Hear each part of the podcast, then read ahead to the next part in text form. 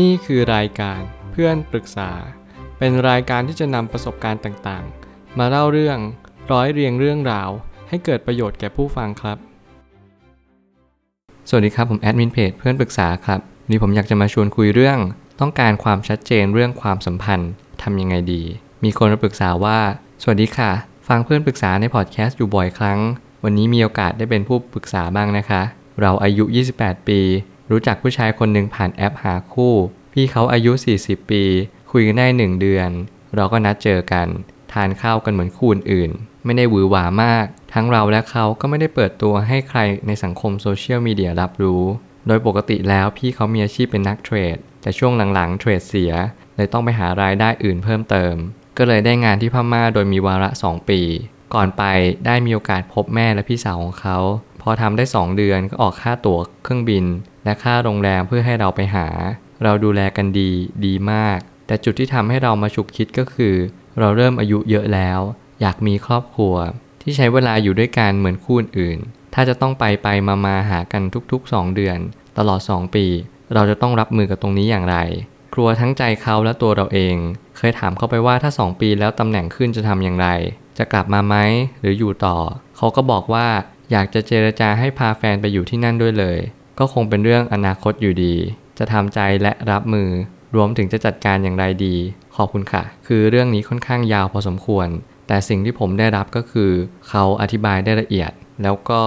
เป็นสิ่งที่ทุกคนดีกว่า ไม่ว่าจะเป็นผู้หญิงหรือผู้ชาย ก็ต้องการความมั่นคงในความสัมพันธ์ แม้กระทั่งผู้ชายอายุ 40 ปี ผมก็เชื่อว่าเขาก็ต้องการความมั่นคงในความสัมพันธ์เหมือนกัน ซึ่งคนอายุ 40 เนี่ยก็อยากจะมีความอบอุ่น มีความลึกซึ้งกินใจในความสัมพันธ์เช่นเดียวกัน แต่กับผู้หญิงเนี่ยอาจจะมากกว่าหน่อยตรงที่ว่า เราต้องการความมั่นคง โดยที่เราหารู้ไม่ว่าบางครั้งเนี่ยไม่รู้อีกฝ่ายเขาคิดเหมือนกับเราหรือเปล่า และความมั่นคงไอ้ที่เราบอกกับตัวเราเองเนี่ยมันเป็นสิ่งที่ทุกคนหรือว่าแฟนเราเนี่ยคิดเหมือนกับเราหรือเปล่า สิ่งที่สำคัญที่สุดเลยก็คือต้องนั่งคุยกัน ผมอาจจะตอบคำถามนี้ได้ไม่เคลียร์เท่ากับคนสองคนว่า ผมอยากให้คนทั้งสองคนที่เป็นแฟนกันเนี่ยคุยกันแบบ deep conversation ผมไปตั้งคำถามขึ้นมาว่า รักแท้แพ้ระยะทาง แต่สิ่งที่แพ้จริงๆ คือความสัมพันธ์ที่ไม่มั่นคงเพียงพอมากกว่า เมื่อไหร่ก็ตามที่ความสัมพันธ์นั้นสั่นคลอน คุณจะต้องจับมือกันให้แน่นมากขึ้น แล้วเมื่อไหร่ก็ตามที่ความสัมพันธ์ใกล้ชิดกันมาก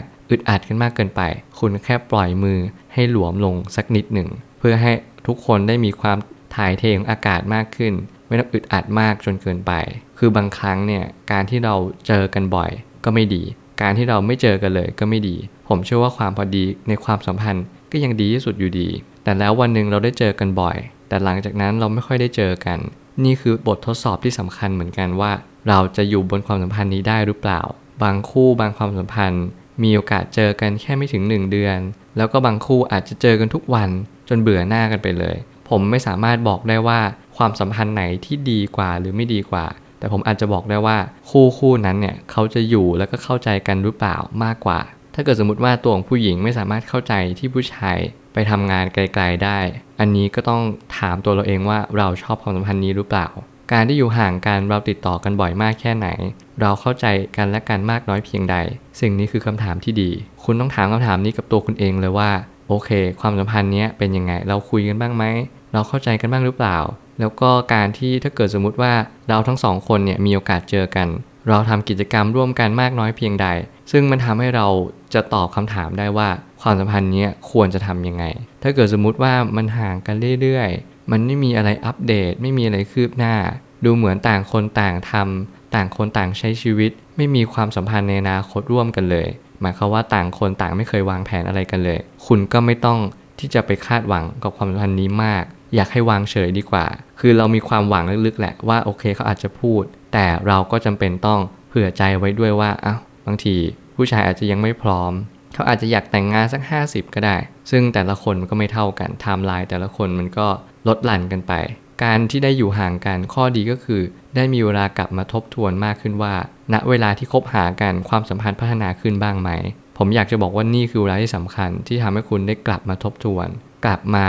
รีวิวชีวิตตัวเองว่า เออ ฉันต้องการอะไรจริง ๆ ถ้าฉันต้องการความมั่นคง ไม่ใช่ว่าอายุเป็นตัวแปร แต่ความสัมพันธ์ต้องเป็นตัวแปร บางคนเจอความสัมพันธ์ที่มั่นคงตั้งแต่อายุ 20 แต่เขากลับปล่อยความสัมพันธ์นั้นไป ด้วยเหตุผลที่ว่า เฮ้ย เดี๋ยวมันก็ต้องเจออีกสิ ผมคิดว่าอายุไม่ใช่ตัวแปรที่สำคัญเลย ที่ทำให้เราอยากหยุดความสัมพันธ์ที่เขา เพราะว่าเมื่อไหร่ก็ตามที่เราวัดที่อายุ แปลว่าเราเริ่มเห็นแก่ตัวหรือเปล่า เราเริ่มมองว่าเฮ้ยฉันอายุเยอะแล้ว ฉันต้องรีบแต่งแล้ว ทั้งๆทที่ว่าอายุเนี่ยมันไม่ใช่สิ่งที่สำคัญเลย เพราะว่า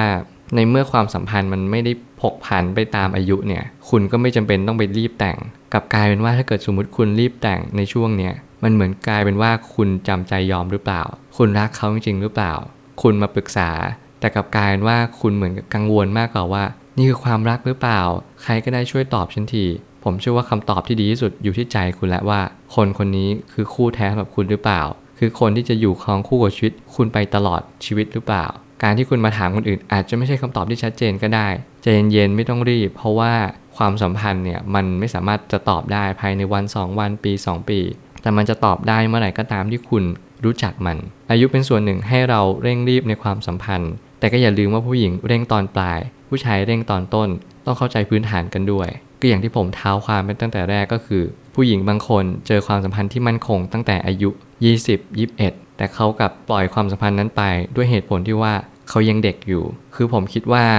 การที่เราปล่อยความสัมพันธ์ที่มั่นคงไป มันก็เป็นเหมือนเราปล่อยอัญมณีที่ล้ำค่าไป และสุดท้ายคุณก็มาเอารถไฟขบวนสุดท้าย ซึ่งเป็นแค่ก้อนผลึกหรือก้อนเม็ดก้อนดินก้อนทราย ผมไม่ได้จะเปรียบเทียบว่าทุกคนจะต้องเจอความสัมพันธ์ที่ไม่ดีตอนปลาย แต่ผมเชื่อว่า หลายหลายครั้งชีวิตเรากำลังจะมาบอกว่า คุณเลือกดีที่สุดแล้วหรือเปล่า ถ้าคุณเลือกดีที่สุด คุณควรจะดูที่ความสัมพันธ์ คุณไม่ควรดูที่อายุของคุณ เพราะว่าเมื่อไหร่ก็ตามที่คุณดูอายุของคุณ มันกลายเป็นว่าคุณเอาใครก็ได้ เป็นเหมือนเก้าอี้ดนตรี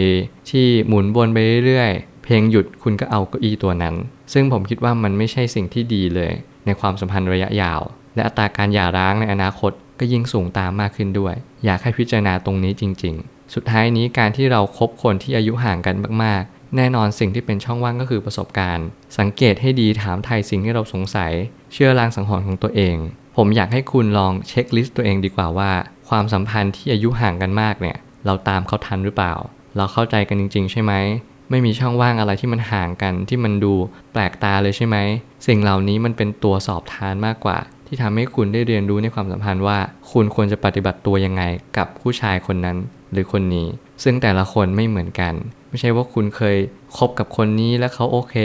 คนต่อไปก็จะโอเค อันนี้ไม่ใช่ คุณจะต้องจำแนกความสัมพันธ์ออกจากกัน แล้วก็พิจารณาเป็นเคสเคสไปว่าโอเค ความรู้สึกนี้ความรู้สึกนั้น ผู้ชายคนนี้ผู้ชายคนนั้นเป็นยังไง เพื่อให้เรากันการโดนหลอกด้วยว่าเขาทำอย่างสิ่งที่เขาพูดจริง ๆ หรือเปล่า พยายามสังเกตคนให้ได้ ดูคนให้ออก และคุณก็จะมีความสุข ผมเชื่อว่าทุกปัญหาย่อมมีทางออกเสมอ ขอบคุณครับ